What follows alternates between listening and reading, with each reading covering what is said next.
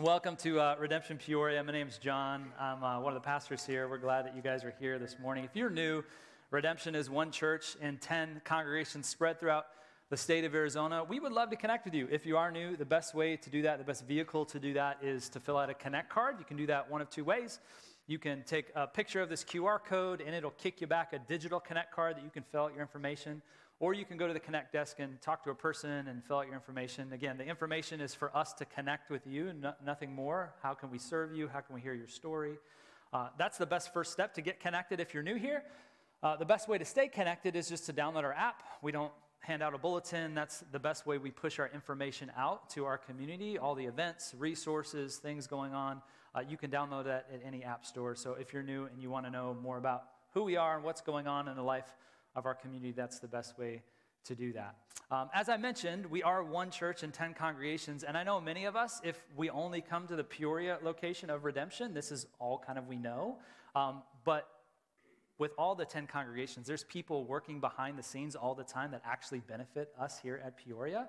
Uh, and so there's been a recent transition in leadership within Redemption Church. Neil Pitchell, who served faithfully for 30 years uh, as our CFO, has retired, and we have a new person coming on named Todd Hauge. And Neil has been so faithful in his service to us. Even the reason we're able to sit in this room today is because of some of Neil's efforts and redemption as a whole helping us, even financially, get into the space we're in today. So, we're going to watch a short video. Again, I know you might not know some of these people, but Tyler Johnson, who's our lead pastor, he came and preached a couple of months ago. Neil, who actually is stepping down, the last time he preached was at Redemption Peoria in the Nehemiah series. And so, watch this five minute video and um, take heart that we have a lot of people that are helping us in this effort called Redemption Church. Watch this.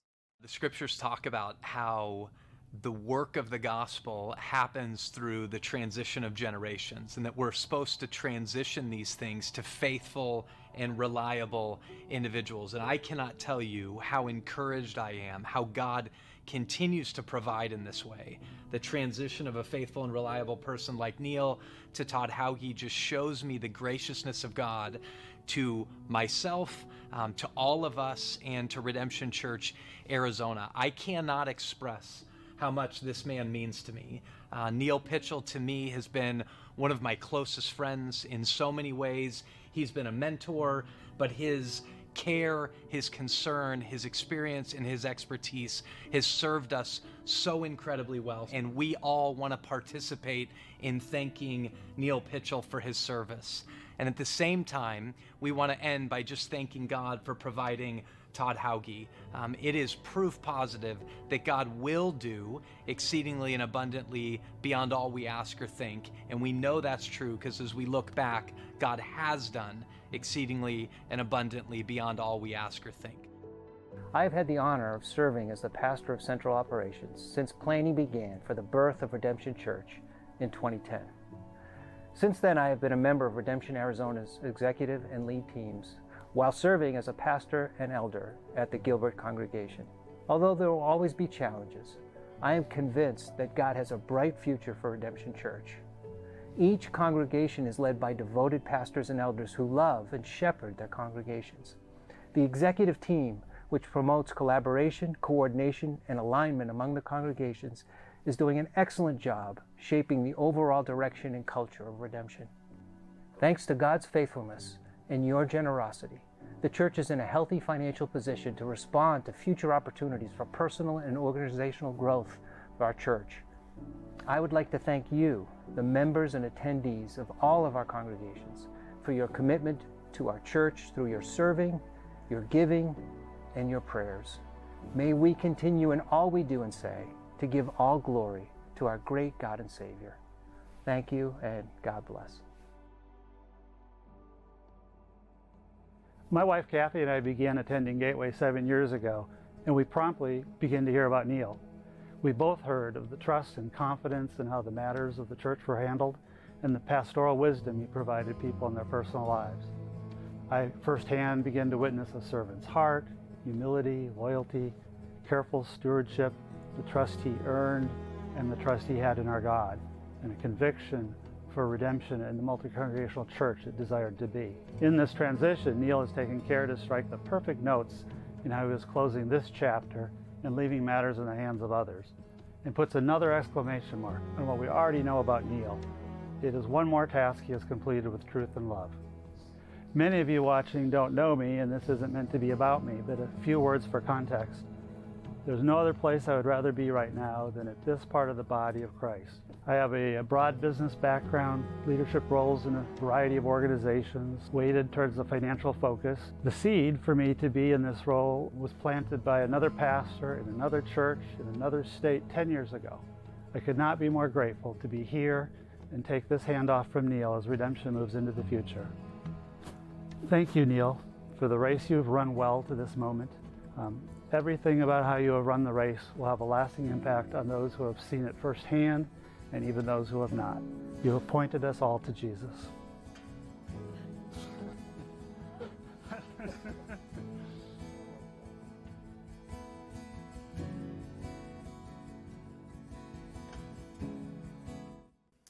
And again, I know you don't maybe know some of those faces, but um, I see them every week as a part of my role as part of a redemption pastor, as a lead pastor. And so um, and I think it's helpful for us to realize, man, we're, we're part of something bigger than just Peoria, and that it's good to see healthy leadership transition within the church. And so, um, hopefully, even if, again, you don't know those people, uh, that was a gift to, to help understand, man, what we're doing and, and how redemption is continuing to move forward. So, I wanted to share that with you. Uh, one other announcement before we jump into our text this morning is it is the first Sunday of the month. And every first Sunday of the month, we talk about our M25 initiative. If you're new, M stands for Matthew, the Gospel of Matthew. 25 stands for chapter 25. And in Matthew chapter 25, Jesus lays out some categories. He says, If you're going to follow me, then you need to love people that often are in the margins, that often get overlooked by culture and society. And he lists several different uh, categories of people in that time and still in our time today that get overlooked. And so we partner with organizations in our city every month that are doing the work of people that are sometimes in the margins get overlooked. If you're out in the lobby, you see our M25 wall. And what we challenge people to do is give $25 a month that just comes out automatically and then all of that money gets collected for the month, and we give every penny to that organization that we partner with that's doing unbelievable work in the midst of our city and in the midst for the kingdom of God. And so uh, we would just challenge you, even if you're new, that man, this is a great way to invest. We talked about investing and being rich towards God in the last series, the last four weeks. Uh, this investment is a treasure laid up um, in heaven and not on earth. And so the group that we are partnering with, the organization we're partnering with this month is uh, AZ Reach. So many of you know Juan Chavez. They were a part of our body uh, for years uh, ago. He is now a resident at Alhambra, getting ready to plant a redemption congregation in South Phoenix within the next year. He also leads AZ Reach. And what AZ Reach is, it's an organization for high school students uh, in inner city high schools. And Juan came out of an inner city high school. He came to Christ and got saved in that time, and he's gone back into the high schools and this guy just has unbelievable access and favor. The high schools are bringing him in, and he's able to teach character building classes. And through the character building classes, he invites these young students, often that come from broken homes, um, low income, one parent families that are looking for somebody to invest in them. And he invites them to their home, and they get to talk about Jesus. It's unbelievable. They have a program called Man Up and Speak Up for the ladies, Man Up for the young men. Uh, he's doing unbelievable work in our city. And so, all the money that comes in this month, we're going to give it directly to their ministry to say, We love you. We're proud of you. We love the work that you're doing. Please continue. So, if you're not already signed up for that, I would just encourage you to do that. You can do that on the app, and just there's a drop down that says M25, and you can start giving regularly. Uh, we do that, and many of us do that in the room, and I'm thankful for you guys that give generously to that. So, if you would stand if you're able, we're going to read God's word together. We are in Isaiah chapter 40. We're starting a new series this morning. So if you have a Bible, open it up to the middle, uh, the prophet Isaiah, uh, and the middle of Isaiah almost. Isaiah chapter 40. We're going to look at the whole chapter this morning, but we're just going to read verse 1. After I read verse 1, we're just going to have a seat, and this is a, a, a rhythm we practice here if you're new, just to be still for about 30 seconds to a minute, just to say, God, you need to speak to us. Uh, if you don't speak to us, we won't be able to hear correctly. And so uh, we're going to practice that. This is Isaiah chapter 40, verse 1 says this Comfort, comfort my people, says your God. This is the word of the Lord. You guys can have a seat.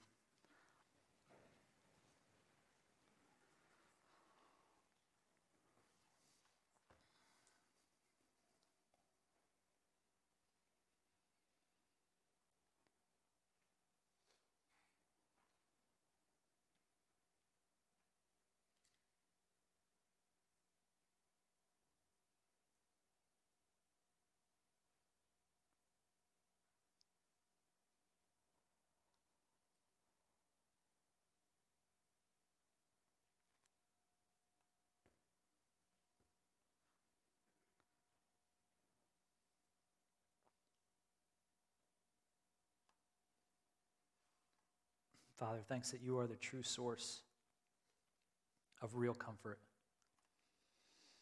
And I pray as we start this series for the next nine weeks, you would speak to us, Spirit. You would encourage us for some of us that are in dark places that need comfort. That you would remind us who you are. Just as we sang this morning, that you are a holy God, there's none like you, and help us be reminded of that truth. Give us the eyes to see it, the ears to hear the hearts to be transformed into the likeness of your Son. We need you to speak to us, to give us the true comfort that only comes from you. We ask that you would do it. We pray it in your Son's name. Amen. When was the last time you were disappointed with God? When was the last time you were disappointed with God? In 2010, there was a football game. The Pittsburgh Steelers were playing the Buffalo Bills.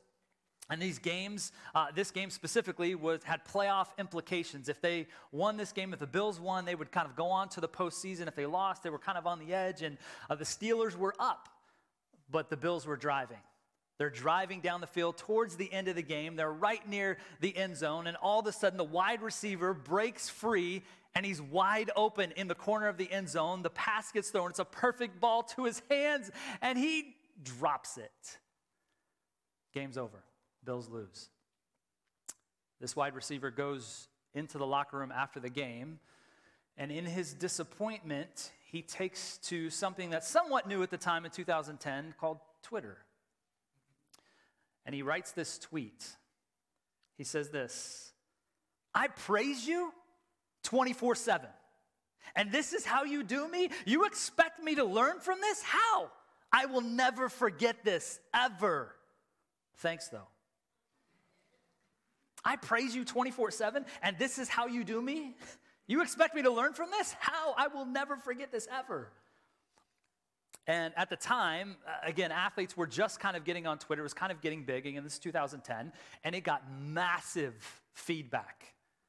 People were like, You're blaming God for you dropping the pass? Like, and he responded a day later saying, like, I'm not blaming God for dropping the pass. I'm venting my frustration. And if we're looking at this, I'm not trying to poke fun at these words. I'm trying to go, man, he seems to be honest.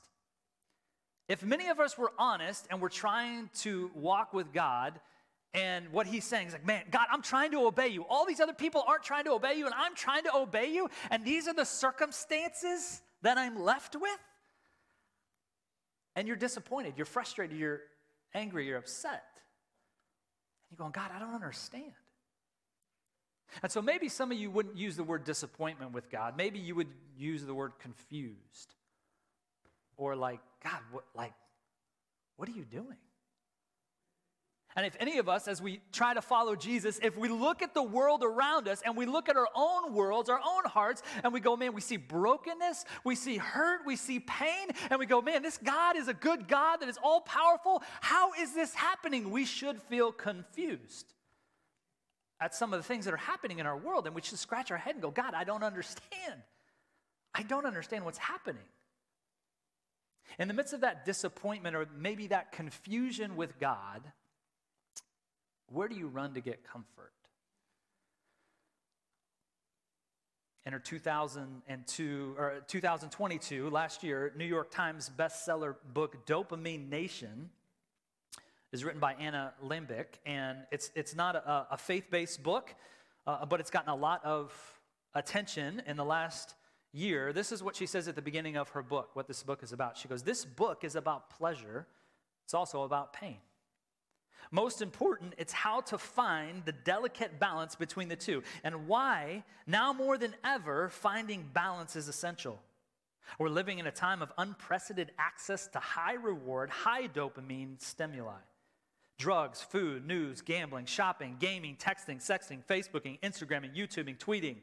The increased numbers, variety, and potency is staggering. The smartphone is the modern day hypodermic needle delivering digital dopamine 24 7 for a wired generation.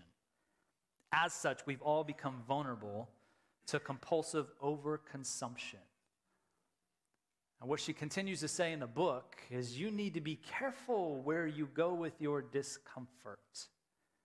Because, man, we go to these things, we get these dopamine hits, whether we're scrolling or we're on Twitter or we're on Instagram, that kind of numb our pain, they numb our disappointment, and they're not ultimately going to satisfy us. Now, she doesn't say that in a book because she's not somebody that follows Jesus, but I think it's true. Like we go to those things and they momentarily scratch that itch that we're feeling inside of us, but ultimately we just want to scratch harder. And only true comfort is found in the person of Jesus in the story of the Bible. What we believe as Christians. And what we're going to find in this series as we walk through it, as we look at this first chapter, and this first chapter really kind of speaks on the entire next several chapters. Um, chapter 40 through 55 is kind of one poetic phrase or idea, 40 all the way through 55. And what we're going to see in chapter 40 this morning is this is kind of the, the prelude to the rest of the sections we're going to look at. And the big idea that we're going to come away with from the chapter this morning, hopefully, is that true comfort, true comfort, is found in the true King. It's found in his presence, in his power, and in our posture. True comfort found in the true King, in his presence and his power, and his posture. So if you don't already have a Bible open, please open one up uh, on your digital device or um, your hard copy to Isaiah chapter 40, and let's again get some context for what we're jumping into because Isaiah is a, is a big book. If you've read the Bible before, or maybe this is the beginning of the new year and you're going, I'm going to read the Bible in a year, and you're just, you go and you go through Genesis and you're like, yes, this is crazy, but yes. And then you get to Numbers and Leviticus, right? And then you never get to Isaiah, and it's like, man, this thing is huge. This book is big and it's confusing. The language is, it's poetic. It's, it's actually poetry, and I don't really understand poetry all the way. The book of Isaiah, just to give us some place, placement as we kind of jump into the chapter today and into our series, um, uh, it really breaks up into two sections, the book of Isaiah, chapters 1 through 39, and then chapters 40 through the end of the book. And what's happening is God's people have been rescued multiple times by God before. If you know the story of the Bible, they're rescued out of slavery in Exodus. Maybe you did get to that part in your read through the Bible in a year. They, they get saved through Moses and through God and, and his people, and they come out of captivity, but because of their disobedience, they wander in the wilderness for a long time, and God forms and shapes them and then eventually brings them into the promised land. And once they get into the promised land, they just don't obey God. They start to get power and they start to abuse that power and they forget and they start to follow idols of the culture and worship them. They're kind of trying to worship God and worship the idols of the culture, and it's just not good. And in the midst of that, God sends prophets and he sends people to correct them and go like, "No, this isn't the way. This isn't the way you should be living." And eventually God says, "Here's what I'm going to do. In the midst of loving you, I'm going to discipline you because you're not living to your full potential. And in the midst of that discipline, the first half of the book of Isaiah, he's saying, actually, I'm going to bring a people, I'm going to raise up a people that are not my people, Babylon, to come in and capture you and take you into exile as a form of discipline and love and care, which the people at the time were like, this, this doesn't make any sense. It doesn't feel like love and care. And if you're a parent, you know discipline is, your children usually don't feel love and care in the midst of you disciplining them but you're trying to do it for their good. And so, in the midst of this, um, uh, the Lord raises up Babylon and uh, he puts his people into exile, the temple where God's presence dwelt. If we, we looked at the last series, a couple series ago, God's presence dwells in the temple. The temple gets thrown down, all the people get marched out of Jerusalem, out of their homeland, and they get taken to Babylon, and they're feeling really discouraged. They're feeling like, God, I'm confused. I'm disappointed. Man, maybe it was our sin. Like we just messed up too much and now you're just, it's over. They never have the expectation of coming back into Jerusalem at this point. And it's a 70 year exile where they're in Babylon and they're discouraged. They're discouraged. And what happens in this gap from chapter 39 in Isaiah to chapter 40 is God is going like, okay, the discipline, the discipline's over. It's over. I'm going to give you comfort. And what we're going to see in these chapters, it's, it's the whole point of uh, 40 through 55 is that God is comforting his people. You feel disappointed, you feel discouraged, you feel abandoned. Let me comfort you with who I am and that I'm coming. The discipline is now over, and I'm going to be with you once again. That's the context of the Old Testament passages that we're going to be looking at. So, again, the whole point is that true comfort is found in the true king, in his presence and in his power and in his posture. Verses 1 and 2, if you look down at your Bible. I'm just for context, I'm, I'm going to read every one of these verses, these 31 verses. I'm not going to sit a ton in each single one. I'm going to offer some commentary, but as we go through these big chunks of text, we're not going to kind of go line by line every single bit. We're going to go, what is the text trying to do poetically? Because again, it is poetry. And how does that affect us today? So, verses 1 and 2 of Isaiah chapter 40 say this Comfort Comfort my people, says your God. Speak tenderly to Jerusalem and cry to her that her warfare has ended, her iniquity is pardoned, that she has received from the Lord's hand double for all her sins. Again, the prophet is telling the people, like, you've been in exile for this long amount of time. I'm now bringing comfort. The discipline is now done. I am going to be with you again. Second thing we see is that this comfort is found in this true king. It's found in his presence. As we continue, verse 3 says this A voice cries, In the wilderness, prepare the way of the Lord. Make straight in the desert a highway for our God. Every valley shall be lifted up, and every mountain shall, hill shall be made low. The uneven ground shall become level, and the rough places a plain. If you're familiar with the Bible and familiar with the New Testament, this verse in 3 should ring true. And what uh, these passages are going to do all through 55 are there's going to be these rich foreshadowings to the real king, the person of Jesus. And if you're familiar with the New Testament, this language is, probably sounds familiar to you in verse 3 because this is what John the Baptist says, who's the forerunner for Jesus. He's saying, Make way, a path for the true king that is going to come. How is the king and his presence going to come back with God's people in this moment. Verse 4 again, every valley shall be lifted up, every mountain hill shall be made low. So, what the prophet is doing is saying, man, you're, you're in a valley and you feel like you can't get out of it. And what Jesus or, or what God's presence is going to do, and ultimately found in Jesus, is that it's going to lift you out of that valley He's going to bring you to a place where He is going to have His presence with you. And not only is He going to lift the people out of the valley, what is He going to do to the mountains? He's going to bring them low.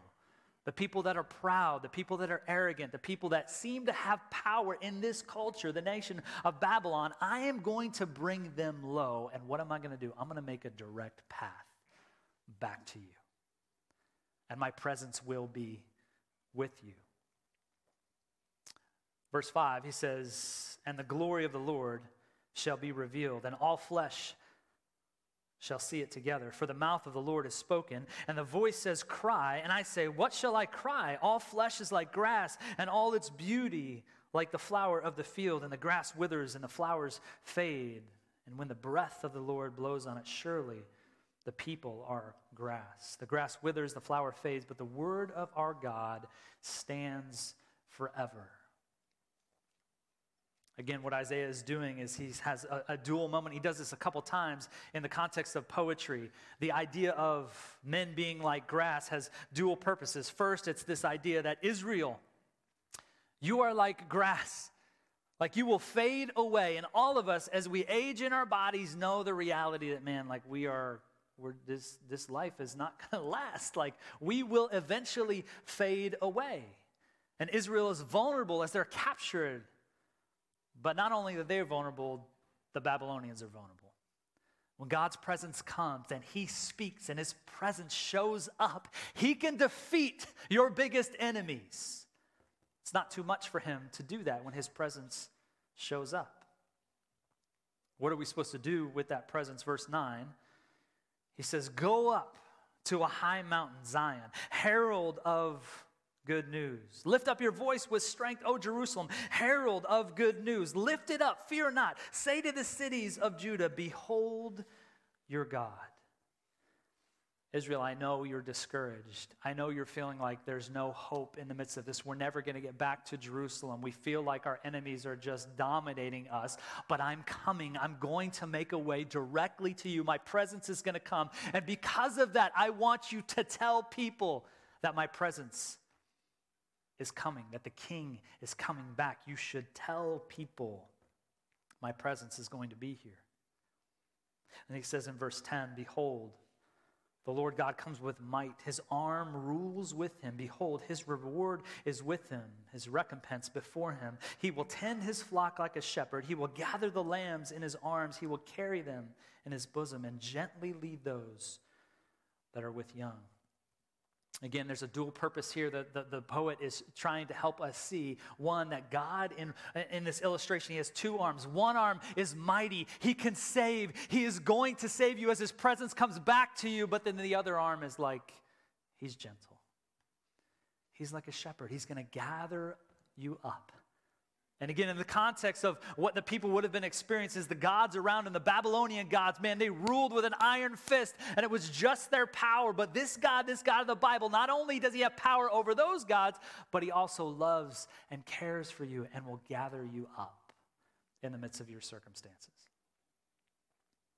True comfort is found in the presence of the true king. Not only is true comfort found in the presence of the true king, it's found in his power. It's found in his power. And as we look at verses 12 through 26, this is what this is about. It's going like, okay, I understand, uh, as God's people, I understand that, um, that your presence is going to come back to me. I've forgotten what that's been like. We don't have a temple. I'm not sure I feel you. I feel like you've left me. I'm not, I'm discouraged. I don't know what to do, but you're saying your presence is going to be here. I believe that. But are you powerful enough to do anything about my circumstances?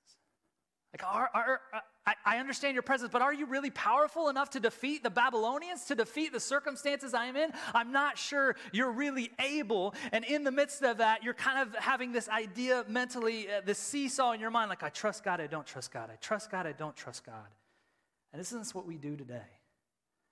Man, there's moments where we trust God, we trust the Bible to be true, but then we go, ah, I don't, ah, God, I don't really know if you can get me out of this because you haven't done it. I'm not sure, God, if you're powerful enough, if I'm really honest in my heart, I go, ah, I don't know if you could do it.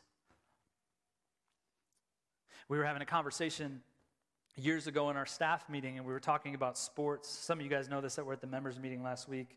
We were talking about sports, and we're talking about baseball. And in baseball, if you're not aware, they have every player that goes to bat, they have a walk up song. And the whole point of the walk up song is baseball, in baseball, one of the hardest things to do in all of sports is to hit a moving ball. And so, man, that batter needs every form of confidence they can get. So as they walk up to the plate, they choose their own song, and it's like a pump up song, and they're like, okay, like, okay, like I'm ready. So as we're having this conversation in, our, in the midst of our staff meeting, and we're talking about like, what would your walk up song be? And what would your walk up song be? We're all kind of sharing, and then it got to Summer Wallstrom, who's our children's director and our admin, and we're going like, "What would your walk-up song be?" And she didn't even stop. She didn't even because we were all surprised. Because like, "Oh, you thought about this number one," and then the song she chose number two was surprising to all of us. So she goes, "This is my walk-up song." Go ahead.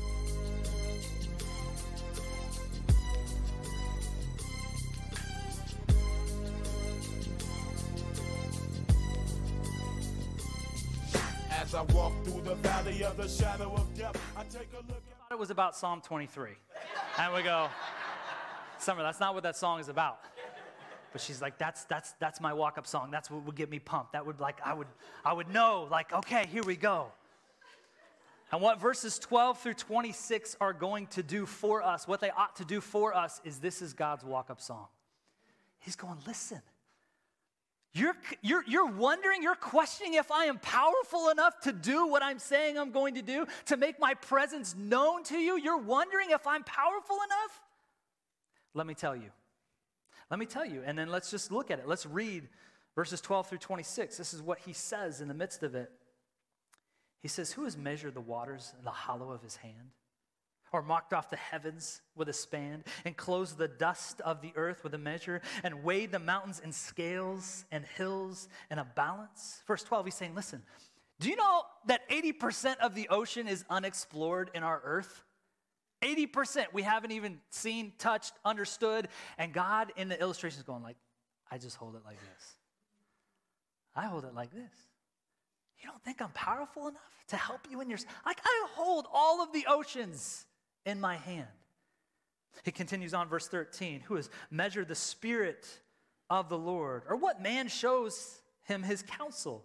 Whom did he consult? And who made him understand? Who taught him the path of justice and taught him knowledge and showed him the way of understanding? Behold, the nations are like a drop from a bucket and are accounted as the dust on the scales. Behold, he takes up the coastlands like fine dust. Lebanon would not suffice for fuel. If you burned all the trees in Lebanon, it wouldn't be enough. Nor are the beasts enough for a burnt offering. You took all that and you burned all the animals on all the fire. It still wouldn't be enough. Verse 15, I love that. He takes up the coastlands like fine dust.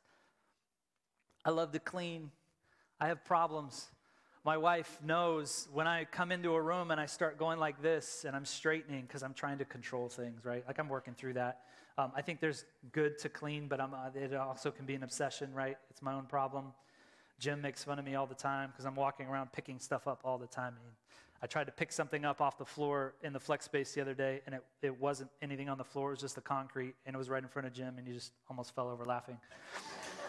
but all that to say, uh, I was dusting the other day, and um, I went like this to see if there was dust on the table. Do I need to dust this or do, is it just my compulsive problem? And I went like this and I saw there was dust and I was like, okay, I need to dust. When was the last time you went to the beach? You walked up and down the beach and you just looked at the power of the waves and you looked the stretch. And sometimes you can go to beaches where you just see infinitely and you go like, how long can I walk on this shore? All of those beaches, all of the coastline, God goes like this and it's on his finger. He goes, You don't think I'm powerful enough? Hold the water in my hand. I go like this to all the beaches and all the land, like I have power that you can't even understand. What else does it say as we continue? Verse 17 says, All the nations are as nothing before him. They are accounted by him as less than nothing and emptiness. To whom then will you liken God? Or what likeness compare with him? An idol? A craftsman casts it, and a goldsmith overlays it with gold and casts it for silver chains. He who is to impoverish for an offering chooses wood that will not rot, seeks out a skillful craftsman to set up an idol that will not move. Verse 18, he's saying, Listen, there is no rival to me. There is no rival to God. And again, in this culture, there were many gods that people would worship. Babylonia would have this God and that God and go, oh, it seems like he's he, he gives us something. Maybe we should worship him. And God's saying, there's no one that compares to me. No one. And goes, who, who, who are you going to compare to me? This thing you made out of gold, this thing you made out of wood, and he's going to double down in this language even next week. We're going to see, again, this is kind of uh, outlining what's going to happen in the next several chapters. He's going to go, This little thing that you made, you think it gives you power? Doesn't give you power. Like, I'm the only one that has the true power. And again, in the context of Israel at this time, they're going like, well, God, you don't seem to be anywhere. I'm tired of waiting for you. There seems to be something about these people worshiping these things, so I'm going to try out these things. And God goes, that's not where you're going to find life. It's not going to give you the life that you need. It's only found in me. Verse 21 as he continues his walk up song of power. Do you not know? Do you not hear? Has it not been told to you from the beginning? Have you not understood from the foundations of the earth? It is he who sits above the circle of the earth, and its inhabitants are like grasshoppers, who stretches out the heavens like a curtain and spreads them like a tent to dwell in. Who makes princes to nothing and makes rulers of the earth as emptiness. Scarcely they are planted, scarcely sown, scarcely has their stem taken root in the earth, and then he blows on them and they wither. And the tempest carries them off like stubble. To whom then will you compare me? That I should be like them, says the Holy One? Lift up your eyes and see. Who created these? He who brings out their host by number, calling them all by name, by the greatness of his might, and because he is strong in power, not one is missing. This God of the Bible that we serve, he calls the stars out by name, and they're all exactly where He wants them to be. He raises and sets the sun. He puts the air in and out of your lungs. He is the most powerful being. Nothing is even close to him. He has all power, and that is actually where we find our true comfort when we rely on that power rather than the idols we think will give us power. It's true. This king, in all his power, in all his might, what he's telling his people, I'm coming for you coming to rescue you. There's been this discipline you've been in for your own good. That discipline is ending, and I am making a straight path back to you to rescue you in all of my power. You think the Babylonians have more power than me? And again, we look at this and we go, what's wrong with them? And then we look at our lives and we go, what's wrong with us? Man, I fall prey to idols all the time. I think those things that will numb my feelings of disappointment and discouragement. I run to them, I chase them. They might scratch the itch for just a second, and then it doesn't get any better, it just keeps getting worse. And God, in the midst of going, like, this is comfort, I'm going to comfort you. True comfort is found in me, in my presence, and in my power. And some of us go, like, well, that's nice, God, but you don't know what I'm going through. Man, you don't know the diagnosis. You don't know the relational damage that's happened, the shrapnel that keeps happening in that relationship, that conversation. God, you, you just, I don't know if you're big enough to do it. And if we understand his power, as Isaiah is suggesting for his people to understand, man, that'll put us in a different posture if we really believe it right? And you've seen this in movies, several movies where um, the protagonist, the lead character, um, it's, it's, usually towards the end of the movie, and there's some type of battle that's going to happen, and this character, the enemy, is definitely more powerful than the lead character. And at some point, there's a face off, and the lead character goes up to the, to the, to the line to, to fight in some way, and the lead character knows that there's another army that the enemy doesn't know about, right? And what the lead character is doing in that moment, he's kind of just stalling, right? And the enemy's going, dude, I'm about to crush you. You don't even seem nervous. You don't even seem worried. What is your problem? And the lead character is just kind of what's he doing? He's buying time for his backup, the cavalry to come and kind of get the enemy from the other end. And what that character knows is he understands the power of the Calvary. He understands the power of the people that are going to come. He's not relying on his own power, he's relying on the army that has his back. And anytime in those movies, you never see the lead character go up and the enemy starts to kind of prod and poke, and the lead character doesn't just smack him and go, okay, well, I'm just going to do this myself. No, if he knows that the other army is coming, what does he do? He waits. He waits. And that's what Isaiah is telling to his people that, again, true comfort's found in the true king, in his presence and his power, and in our posture. Look down at verse 27. It says, Why do you say, O Jacob, and speak, O Israel? My way is hidden from the Lord, and my right is discarded by my God. He's saying, man, like God has just disregarded me. He is not listening to me. I feel like uh, my ways are hidden to him. Why do you say that? Then, verse 28, he responds, Have you not known, have you not heard, the Lord, the everlasting God, the creator of the ends of the earth? He doesn't grow faint or grow weary. His understanding is unsearchable. You're going, God, it looks like you've forgotten me. And Isaiah's going, He hasn't forgotten you. And some of us think, man, like uh, he, I'm being disregarded by God. Like I, I, just keep sinning, I keep messing up, and I'm just too, I'm damaged goods. God won't have me any longer. And this text is saying in verse 28, that's just not true. God doesn't grow weary of your messing up. Oh, that's hard for me to understand. Because I go, oh, I screwed up again. I blew it again. I should know better. And I start beating myself up. And this verse is going like, he doesn't grow weary of that. He doesn't grow weary of that. What else does it say? He His understanding is unsearchable. We can't understand. It doesn't make sense to us that He would give us grace and then give us grace again and then give us grace again in the midst of our sin. It doesn't make sense for us. And He's going, That's because you don't understand. My understanding is unsearchable. And in the midst of that, He continues in verse 29. He says, He gives power to the faint, and to him who has no might, He increases strength. Even youths shall faint and be weary, and young men fall exhausted. But they who wait for the Lord shall renew their strength. They shall mount up with wings like eagles. They shall run and not be weary. They shall walk and not be faint. Are you tired? Are you exhausted of whatever situation and circumstances you're dealing with, and you just feel like, I can't do it anymore? That's the place where God shows up. And isn't that the place where God shows up in our own life if we decided to surrender our life to Jesus?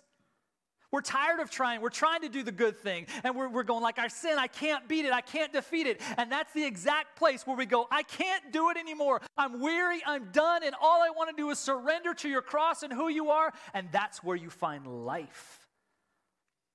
And the same is true with our circumstances. Instead of us trying to figure out, okay, how do I make this right? How do I jump in front of this? I'm tired of waiting for God. We're a culture that hates to wait. We hate waiting, in everything in our life points to the opposite of that. We're tired of waiting for a package from Amazon in one day. We're tired of our phone not working. Like, we get tired because everything is so quick for us. And what this text is saying is like, listen, you find your trust in who the true king is in his presence, in his power. And then what is our role? It's to wait. It's to wait. And waiting doesn't mean you just sit and don't do anything. What waiting means in the context of this verse and in our lives as we do our best to walk with God is that you don't try to do it on your own power. You don't try and do it on yourself. Again, you do long enough, you do life long enough, man, you're going to grow weary and you're going to grow tired of trying to do things in your own power. And the posture of waiting is to live in confident expectation that He is going to take action on our behalf. Just like that movie scene, you don't get in front of it, you don't punch the guy that's the enemy that's going to wipe you out. You go, no, no, no, I'm waiting. I'm trusting, I'm waiting, I'm actively dependent on what God is going to do. Even though I don't make sense of it, even though my circumstances, I don't, I don't understand them, I'm going to wait. And I'm going to depend on the Lord and I'm not going to jump ahead. If you're like me, it's like, oh, I'll wait for like a day or a week. I'm like, okay, God, you're not showing up. I better do this on my own. You're tired of waiting, being single. Oh, I better figure this out on my own. You're tired of waiting to have, I better, we better figure this out on my own. Again, it's not about inaction. The waiting is not about inaction, but the waiting is about being dependent on the Spirit. God, what do you want me to do? How should I take my next step? And then you obey him in that, and he renews your strength. Man, we just need to be reminded of that in the context of where we are in life. Where do you go with your disappointment? Man, do you go after these things that are just going to kind of numb you? Or do you go, no, let me wait because I know God's presence and God's power are true? Even if it doesn't make sense to me. Even if all the people around me are like, you're dumb for waiting. You go, no, no, no I trust God. I'm going to trust God in it. And the beauty of where we are in the story now, we're not where Isaiah was. Because Jesus has come right? His presence, if you are a follower of Jesus, his presence is with you, is in you, in the spirit, that he can comfort you, he can convict you, he can point you in the right direction at any moment. You don't have to go to the temple, he's in you. And as you pray and as you wait in dependence, his power shows up. His power shows up in the cross as he dies and beats death and gives us power. And now our posture is waiting, is dependence. And when we take communion, what we're going to do here in just a minute, it's an act of waiting as we move towards the table. Not only in our posture of going, I believe that his presence and his power are where I find comfort, but we believe that one day we're going to sit at a table where there's no more death, there's no more pain, there's no more tears. And we wait in anticipation for that day and we tell other people that there's power found in the risen Christ. Let's be those types of people. Let's pray. Father, would you be with us, remind us of your truth this morning as we respond to your word of comfort, that we would believe that you are bigger than our circumstances, that in the midst of us needing comfort, you are right there to remind us that you are powerful and that your spirit is our presence with us because of what the Son has done on the cross. Help it be true of us this morning as we respond in coming to your table where true comfort is found.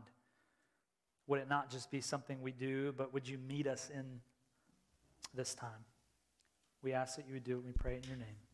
Amen.